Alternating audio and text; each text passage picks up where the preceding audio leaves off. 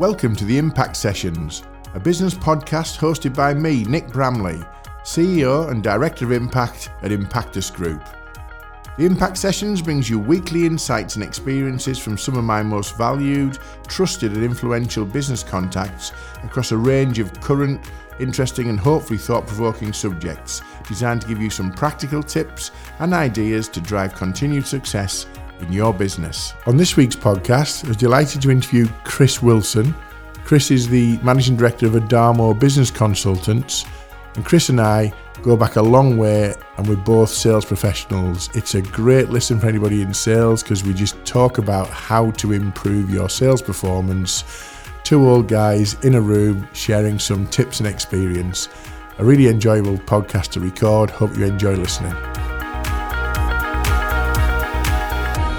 So, today on the Impact Sessions podcast, I'm delighted to have Chris Wilson with me. Chris and I go back a long way from when he was, um, well, he was a, a, general manager of a big hotel group in York uh, when I first met him a number of years ago. He's now managing director of Adamo Business Consultants and has been doing this kind of work for uh, a number of years. So, um, we're going to talk today about driving and not reacting to business sales potential. So, welcome to the Impact Sessions, Chris. Hi, Nick. Good to, to see you. And yeah. you, mate, and you. Um, as I say, I've met you uh, years ago when you were working in in uh, in the hotel and hospitality sector. How long have you been doing what you do in terms of um, sort of the sales development side of things? I'm trying to remember how many years you've been sort of uh, working for yourself in this area.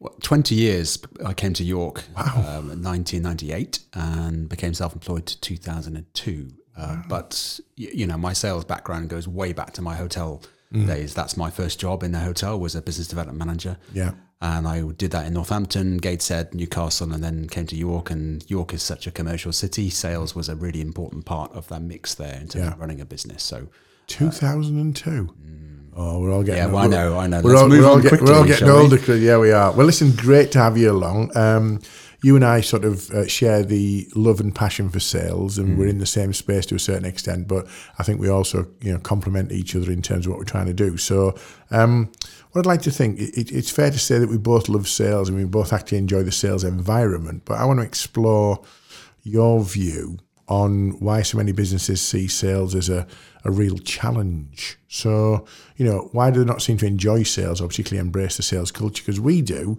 but we see people who don't. Why is that? What do you reckon? I guess it comes down to people not necessarily viewing us as a uh, as a profession.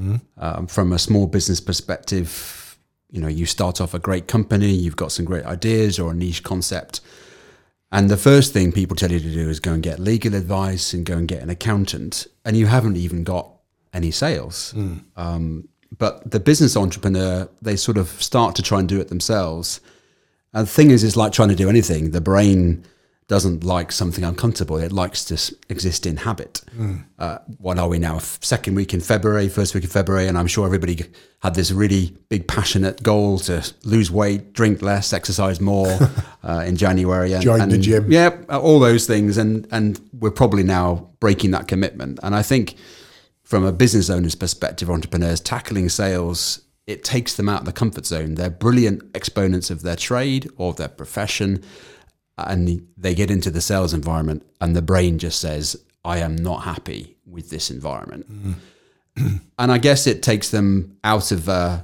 the secure comfort zone. And, uh, uh, and sales is about being in a place where you're comfortable. As soon as you expose that aspect of discomfort, mm. people will spot that or hear it. And you have really lost the, lost the opportunity not to drive the sales process, but just be in control of it. Mm.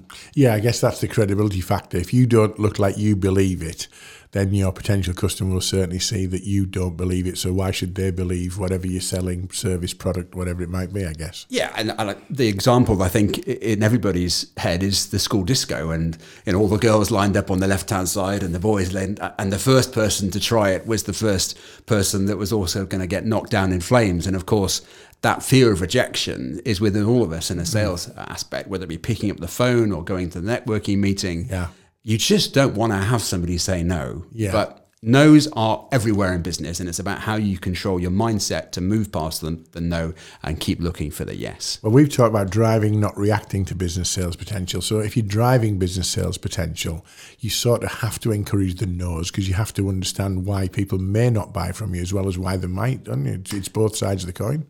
Uh, yeah, everybody has to listen, and, and I think we'll probably talk about that later.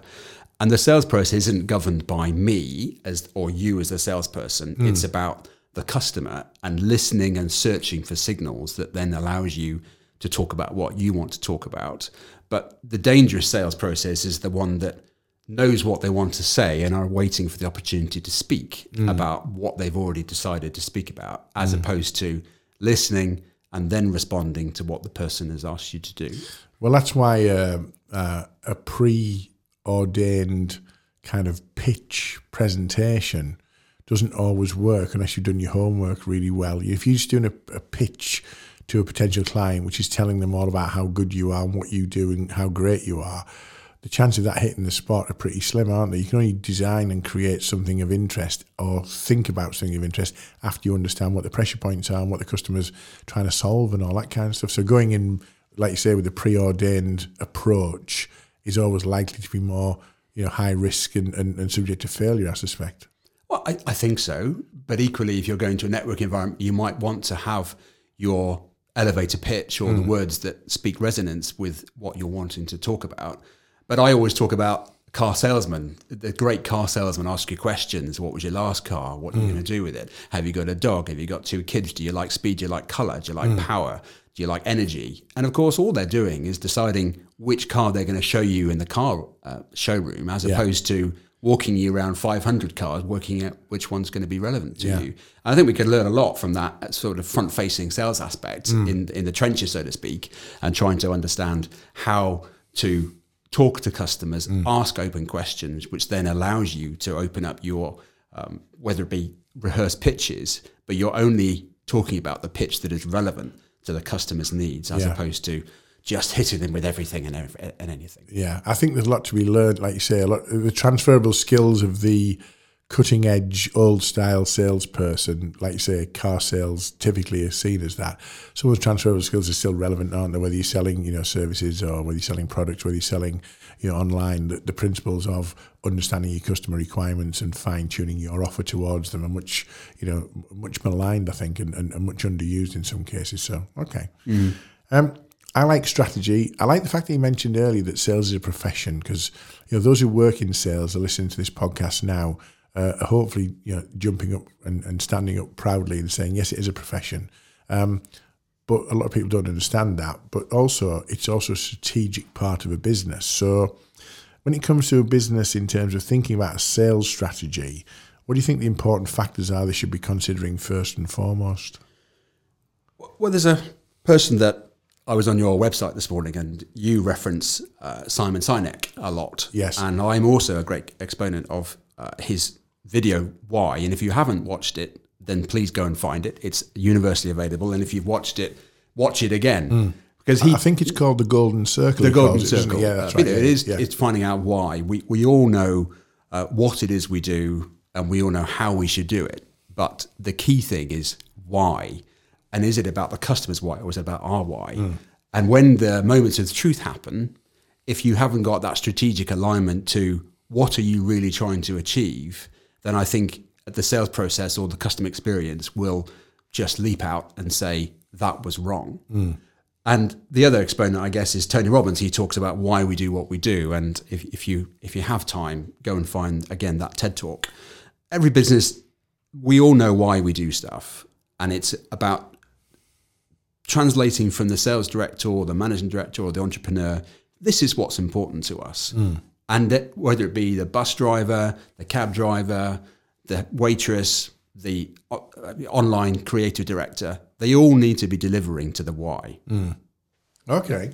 I, I, am a big exponent of that, and, and you know, uh, Simon Sinek's a, a, a particular person. I do enjoy some of his content. He's quite controversial in some areas, and he's quite uh, sort of straightforward and, and, black and white in others. So I think he's a, he's, he's a guy to follow certainly. Um, competitive um, environments, exist all around us. I don't. Apart from if you've if you've got the um, sort of cure for cancer and you're the only one doing it, then that's a nice place to be from a business perspective. Most businesses don't exist in a vacuum. They exist in a competitive world. They exist in an environment where um, you know they are one of a Me Too provider. So, what advice would you give to a business in terms of um, standing out from the crowd when it comes to either launching a business in a, in a, a packed environment or growing a business in a competitive world? What kind of things would you suggest that they need to do to, to be stand out? Okay, I, I guess this also links to strategy is that before you embark on telling people about what you do, most marketing people talk about having a SWOT analysis, and mm. that's a strengths, weaknesses, opportunities, and threats uh, perspective. And and where you are there in terms of the niche or the standout or the competitor is the you know what strengths do you have, what weaknesses are there, what opportunities exist in the marketplace. Is your niche a genuine opportunity, or is it just something that you dreamt up in a uh, a moment of um, drunkenness on a Saturday night. Yeah. Uh, and equally, who are out there also threatening you, and what are the competitors doing? What are their price points? What are their unique selling points? Uh, and now you've kind of got an idea about who the market is. Then it defines whether or not you are a Me Too business or, or not. The thing that I sometimes get very annoyed about when we're working with a new customer is is I talk to them and tell me say tell me about your business, mm. and they say oh, we've got these great unique selling points uh, we've got these great people. We've got this great service delivery. We've got a great location. And I question to say, well, what is it that's unique about that? Yeah. And those may well be selling points which are important to the business, but they're not unique. No, nobody buys that either. I, am about to pre- uh, create a piece of content called "Is My Baby Ugly," mm-hmm. and it's based upon business owners doing just that, Chris. Basically, they nobody ever phones up and says, "Deal with us. We don't know what we're doing. Deal with us. We don't care about service. Deal with us. You know, we're particularly unskilled." You know, skills, experience, service, they're all given, aren't they? So they don't do enough. So when I go into an organisation and somebody gives me those kind of, you know, spiels off those reasons why, tell me about your business, I'll say, mm, nobody cares, which is like saying that your baby's ugly. If you've sweated blood, sweat, and tears into setting up a business and growing a business, and somebody comes in from the outside world and goes, yeah, doesn't matter. Nobody cares. So uh, this little piece of content's about is my baby ugly and just getting people to think about that. So I, am glad you've touched on that as a as a thought process. You know, people just don't do enough around standing out from the competition. Everyone's got great customer service. Everyone's got you know excellent staff. Everyone's got a, a, a, a me too can do culture. So that's not enough, is it? It, it's not. And also test out your words on others because you get so entrenched in the detail when you're starting or launching a new product and you become familiar with jargon, you use terminology that nobody else understands, or in, a, in particularly in a technical environment, you are using uh, phraseology that simply just doesn't cut it when you're mm. trying to translate that to somebody to talk about um, features and benefits. Mm. And uh, go and get a professional copywriter, just deal with the people that will be able to translate your thoughts into words that actually mean something in terms of the customers that you're talking to.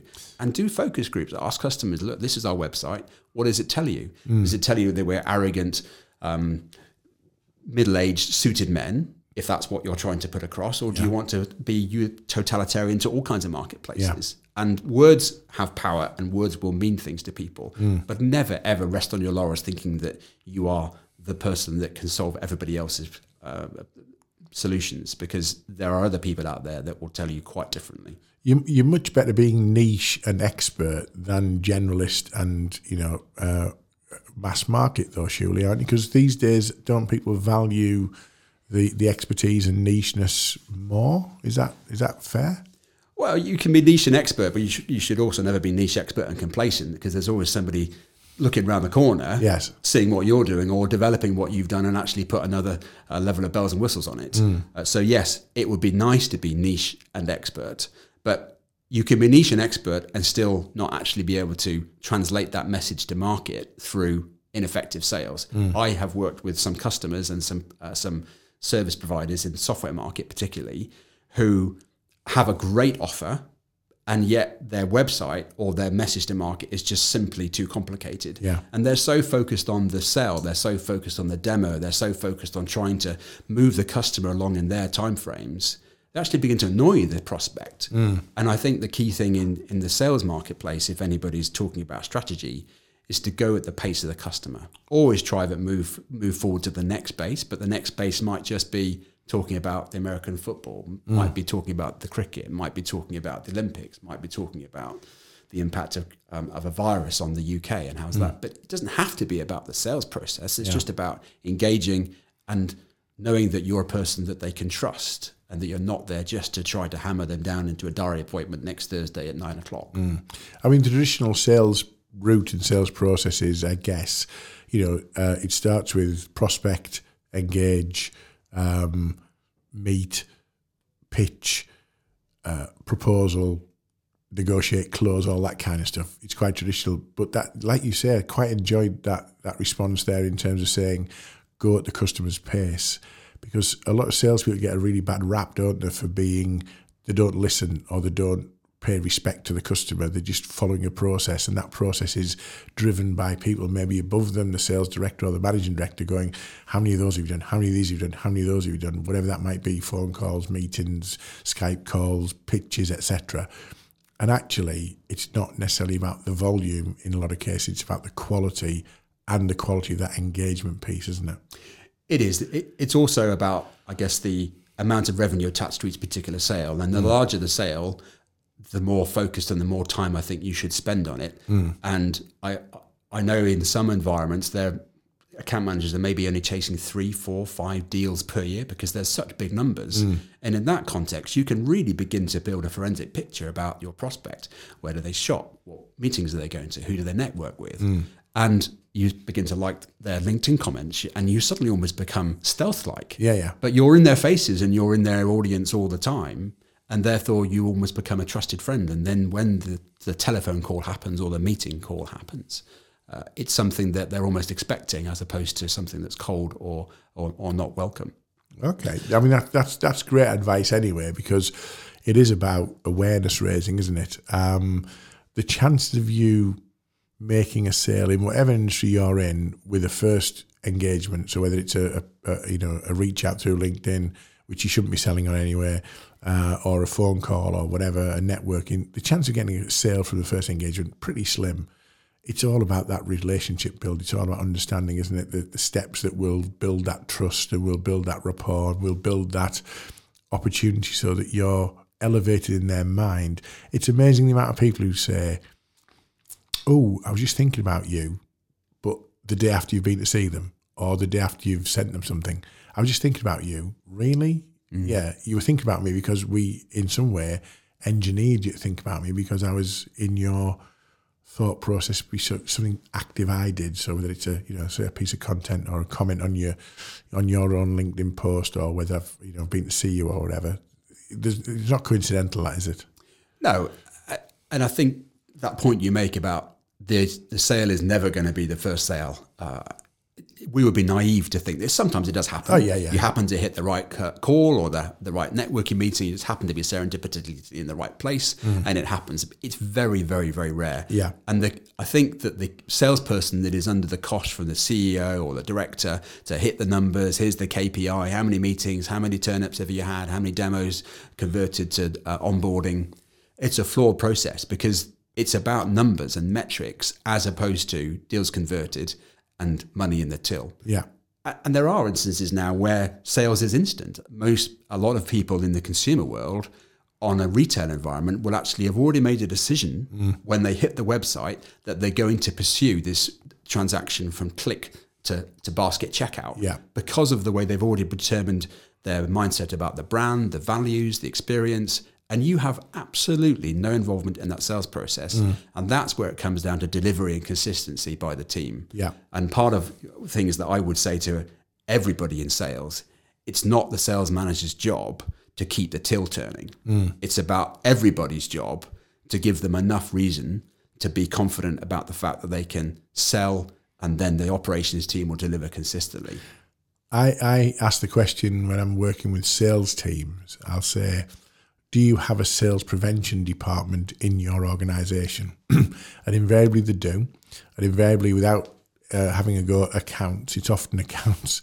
They'll say accounts might put a customer on stop without telling me. Yeah. So my customer, who I'm building relationships with, has been put on stop because computer says put them on stop.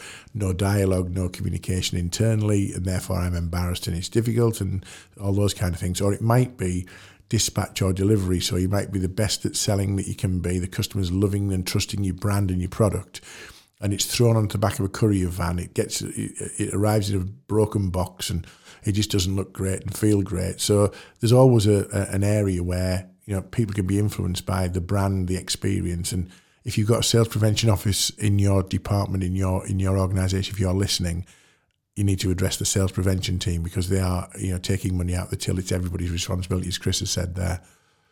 Without a doubt, and sometimes you call them moments of truth. Service recovery uh, you're only as good as the weakest link in your team is that old adage that applies and it's it's so uh, critical in this world because the bad news spreads very very quickly whether oh. it be through social media through online reviews there is no way to hide if you mm. are a service delivery person involving customers with google reviews or trustpilot there is nowhere to hide yeah and that's a great thing for the people that are fantastic but it's a perilous journey for anybody that has got uh, people in their teams that are out to get them because there is yeah, it, it's it's there. You read the review and click move on. Thank you very much. You have to up your game across the entire board, don't you? Really? Absolutely. Okay. Now I want to talk to you about uh, businesses that I've been in over the years. I'm sure you have as well. The sort of flit from one sales ID to another and often back again. Um, what advice would you give to a business seeking to be more productive and effective in their sales activity? You know, the ones who go, "Oh, I had an idea," where the sales manager, or sales director comes in, they go, oh, that an idea, we should target that sector, or oh, this product should go out. These people who jump around, how would you advise them to be more effective and productive? Okay, wait. I guess you've started the podcast talking about strategy, and there's a there's a couple of books I go to, and Chet Holmes is a really good author. He's mm. written the Ultimate uh, Sales Machine, and I think I, he, I had that in an audio book actually, and uh, it's a hell of a long audio book, but it's a you know it's a great series. It was a series on, uh, yeah, it, it's good. It, it, it's a it's a bit. I don't want to knock my uh, uh, internationalist. It's a bit American, but the principles transfer really well, don't they? Well, yeah, it's a bit American, but of course the message in there is that uh, we're all salespeople, yes. but we're all different types of salespeople. And I think the bit that he talks about is that uh, we're 90% tactical salespeople, mm. uh, 9% strategic, and only 1% of us can cross across the two. So when we're flip flopping all around the place, mm. the reason is is because often we're making tactical decisions about sales, reacting to what is being fed to us according to the environment that we're in. Mm. And sometimes you make silly decisions based on reacting and you lose sight of the strategy. Yeah. And because so many people in sales are short term, we've got to do this, the, uh, the KPIs aren't stacking up, the numbers aren't hitting the metrics, we start to make knee jerk reactions mm. or we uh, suddenly turn a face and abandon what we thought was working and try something else. And like I said to you before, the brain loves to have both habit and change. And when it goes into change, it's a nice environment for the brain to be in for a while, but after a while, it kind of gets fed up with that and wants to get back to the habit again. Mm-hmm. Uh, so, overall, I think it's just about trying to be strategic. Where are we trying to drive the bus? Why have we suddenly turned it round? Mm. Because it was more attractive to go left than it was right. Actually, we always said we were going to go in that direction. And keep focus of the strategy, I think, is the important point in terms of why do we flip flop. Okay, that's a good I, I, like that, and I like the fact that it's probably transferable to the next piece, which is maybe a little bit about staff. Um, sales staff have a very um, potentially transient uh, lifestyle you know, from company to company. I particularly don't like to see a very busy CV if someone's applying for a sales job. Uh, you know, 18 months here, nine months there, 12 months, two years. So I always think, well, there's a reason for that. And and despite whatever they're going to tell me in the interview, it's usually because they've been found out rather than the fact that they chose to move for you know developmental reasons or whatever it might be. There are some reasons why people have got short lifespans in sales, um, but why do you think businesses don't continue to invest in their salespeople beyond a certain you know short termism. They give them three months and they go, Are you going to make it in three months? You wouldn't say that to a doctor or a dentist or a solicitor, would you? Why is sales like that? Why is sales so cutthroat when it comes to the expectations on the performance? Well, sometimes it's about the churn in that when you start getting good at sales, you are automatically levitated into a higher responsibility position, and then you become suddenly sales manager, mm. and before you know it, you're the regional area manager controlling lots of people. And actually, you never really wanted to be a people manager. You wanted to just hit the commission, hit the number, drive home in the car, and celebrate on a Friday night with the lads. Yeah, that was why we got into sales in the first place. Yeah, and actually, what sometimes happens in businesses is that we accelerate people's careers for the wrong reason, mm. and we develop people into things that they never wanted to be, which was a manager controlling people yeah. and emotions and environment. And the skill sets are massively different, aren't they, between that and being, you know, if you like the old the old style sales executive sales representative, the person hitting the numbers, hitting the KPIs, and, and, and in some ways selfishly looking after their own sales pipeline. Massively different skill set to being a, a sales manager and a regional sales manager and divisional manager, suddenly you've got all these people to look after. Well, it's an admin focused role. There's lots of uh, forms to fill in, there's lots of responsibilities. And this is the salesperson's nightmare. They yeah. don't like admin, they don't like to be accountable for things. They just want to hit the phone, have the meeting, make the, uh, the, the, the, doorstep sale, yeah. celebrate, and move on. Yeah. And perhaps I'm not maybe answering your full question, but the reason why perhaps people are allowed to stay in places uh, uh, and then they um, move around is because the talent that is actually there or was there has now been moved on to another place. Mm. I think if I find somebody's CV that is uh, moving around a lot, sometimes there is a genuine reason for it. Mm. But yeah, uh, you're right. You will normally find out that there's something that's gone wrong or they didn't fit, the culture wasn't right, uh, or they just get stale. And the mental health aspect of an individual. I was listening to uh, Lorna's uh, podcast this morning. I think mm. it's been recently with you, and it's great to see people really talking about mental health and resilience. And the sales game is a very, very hard place to work. Mm. Uh, you have to be tough. You have rejection. People don't want to talk to you, uh, whether it be online, email, and obviously with the social aspect now of uh, of social media, people the keyboard um, uh, bullies can make it a very horrible place to be mm. for people in that marketplace as well.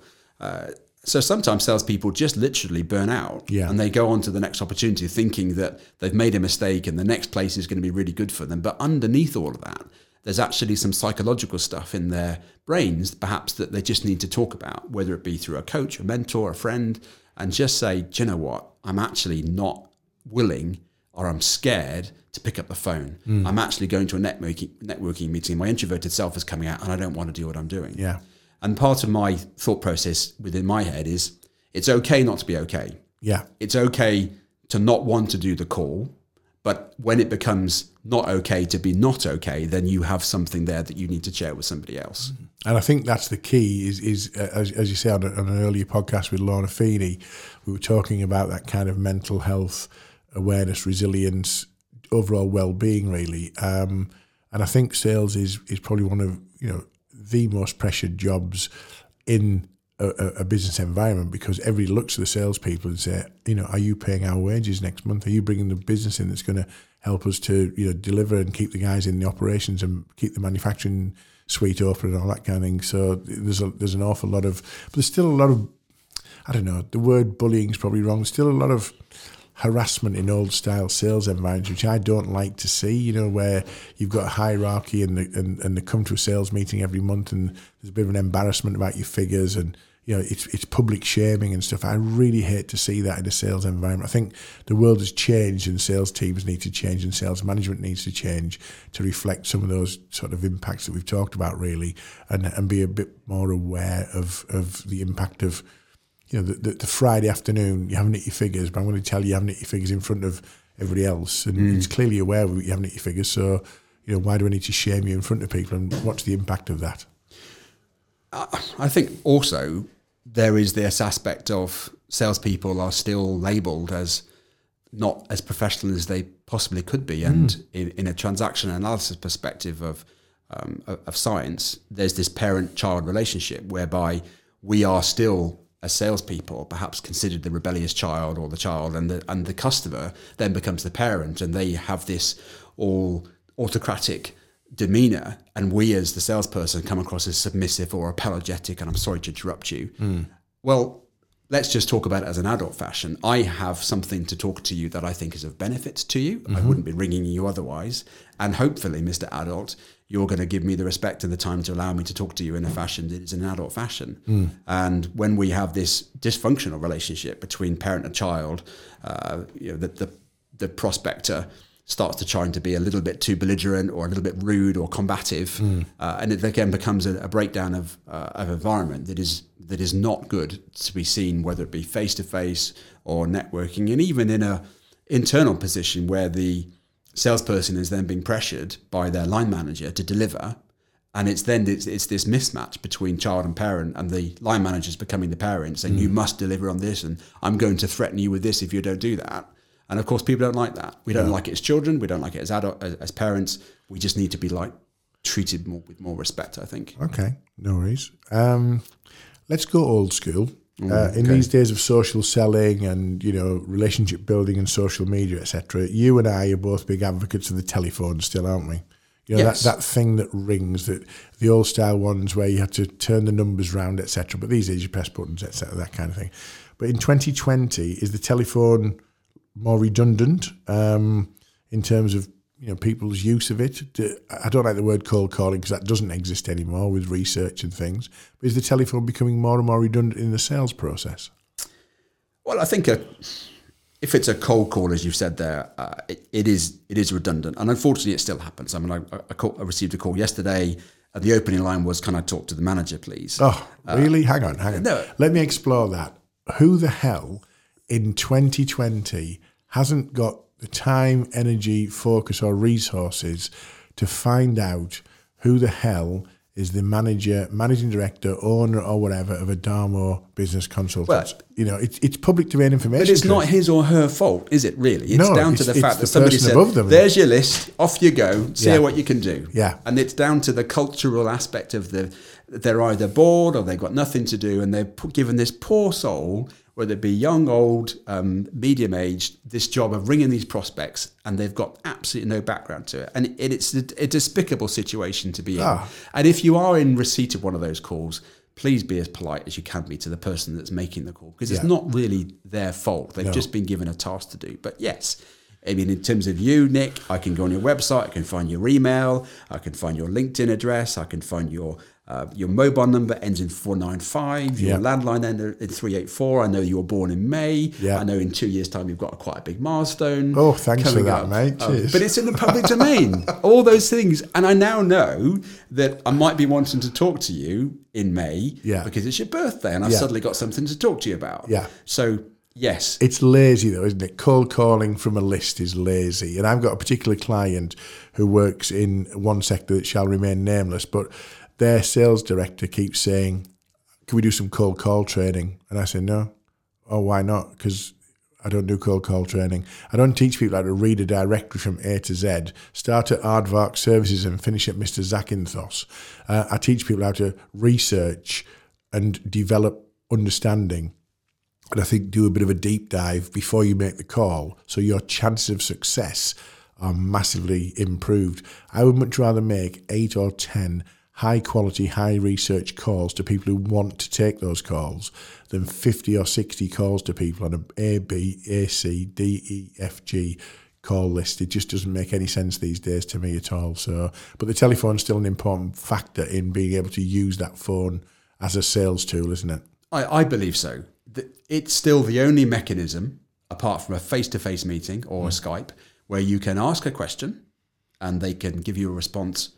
And then, based on the response, you can then con- continue to keep the conversation uh, moving forward. And if you've got a very good manner that uses open and powerful questions, it's almost a game of tennis. They offer you a nice ball in the middle of the court and you hit it back to them nice and gently. Yeah.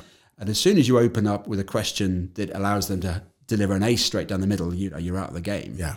But it's still the only mechanism that's fairly cheap to do, let's be honest, Yep. to be able to talk to a prospect, deliver what it is you're trying to work with them on, and then understand where their buying cycle is and what the timeframes are before we can move it along to the next opportunity. Or just understand that they're not in the marketplace right now. Okay, it's not right now. Is that a now, not never? Or is that a now, just not now? Yeah. I think we- we're a long way from the salesperson using the telephone being replaced by AI anytime soon, aren't we? Really, it's uh, you know, Well, there are some pretty good robots out there, though, who um, who, who can do it, uh, and I, I have had taken some of those calls. You? Uh, yeah, it's uh, it's it's frightening when you actually understand that you are talking to a robot about uh, a, a customer service engagement th- through a big call center, and uh, it's just slightly wrong in terms of the pace Yes. or the response, but there are some very, very good systems out there, and also some very good ways of copying your voice and then re-engaging that Wow. through. Just be careful in terms of uh, cybercrime. Yeah. There are some really, I don't want to scare people, but there's some very, very good voice recognition software systems that can take your voice and then repeat that and then make a call to you, Yeah. pretending I am Nick Bramley. Using you please- algorithm stuff to create the sort of yeah, the- the here's my bank account. Yeah. Could you just deposit that uh, payment Yeah. into this bank account Wow. instead of the other? So just be careful. Okay. Um, last couple of questions. Um, sales pipeline. It's about managing activity at the top and output at the bottom. How do you advise businesses to build and manage an effective sales pipeline or sales funnel? You know, what tips would you have around sort of managing that data and the opportunity and information? Well, you've got to have some kind of system, and there are some very, very good CRM systems uh, out there, a customer relationship management tool. Uh, but it could just be something as simple as an Excel file that just says date called, next call, what's the reason. Yeah. Uh, but please invest in some kind of system. Uh, and then, secondly, the prospects I think need to be uh, categorized according to where they sit uh, in the funnel. And the third thing I think is to talk about the touch points you'll use to try to draw them down the funnel. And that is different for every single business. It could be phone, it could be email, it could be text, it could be networking, it could be events, it could be uh, SEO, any manner of things. But appreciate that every customer will move down the funnel in their own time. And if you try to move them down the funnel too quickly, they'll jump out. Yeah. So I think that's my that's my overall um, comment on that. But I think equally we must not forget that the clients that we attracted and pulled through the funnel are the most important people sometimes because it's Pareto law. Twenty percent of your customers will probably deliver eighty percent of your revenue, Yeah. and it's so much easier to continue to get revenue or more revenue and upspend from the people that are already through the pipe. And we're always looking for the next quick sale. And I would ur- urge any business to continue to think about how are we looking after the people that we've already got on the funnel. Yeah. Because unfortunately, there's people like you and me that are trying to coax them out of one business and bring them into another. So uh, I talked about complacency. Uh, and I think that's really, really important that you empower all of your team to be customer service kings, moments of truth recovery people, customer uh, experience um, uh, advocates, and make sure that the customers have nowhere else to go other than staying in your business. and they actually enjoy the experience of nowhere else to go because they're loyal to you, your brand, your service delivery, your team, etc., etc. Okay. One last tip there. I like to finish the, the, the podcast where I can with a, a bit of a golden thread or a golden bullet. What would be the one tip you'd give the podcast listeners about sales? What would you say is the thing that you say, take that, listen to that, absorb that? What do you think? No pressure. I think it's just listen, make it personal. The customer is the customer and they'll go at their own pace. And if you try to force them to do something, it'll aggravate them. Mm. We're so keen to say what we want to say and talk about our features and benefits and our selling points. And actually, sometimes it doesn't matter to the customer mm. at all because they've seen it on your website, they've read all your reviews, and they just want to see what you've got to say. Yeah. And it's about engagement, being consistent, and just listen. And I think you know we've got what is the adage? We've got two ears and one mouth. Yeah. And there's somebody gave me another acronym yesterday, which was STFU, and I think maybe you should uh, understand what that means. Okay, STFU. We'll leave the podcast on that one, uh, Chris. Let people work that one out. I think it's fairly straightforward. so, listen, it's been an absolute pleasure. That's Chris Wilson from Adamo Business Consultants. Contact details will be on the end of the podcast. And uh, thanks for sharing your insights into all things to do with driving and not reacting to business sales. Thanks, Nick. It's been a pleasure. Excellent.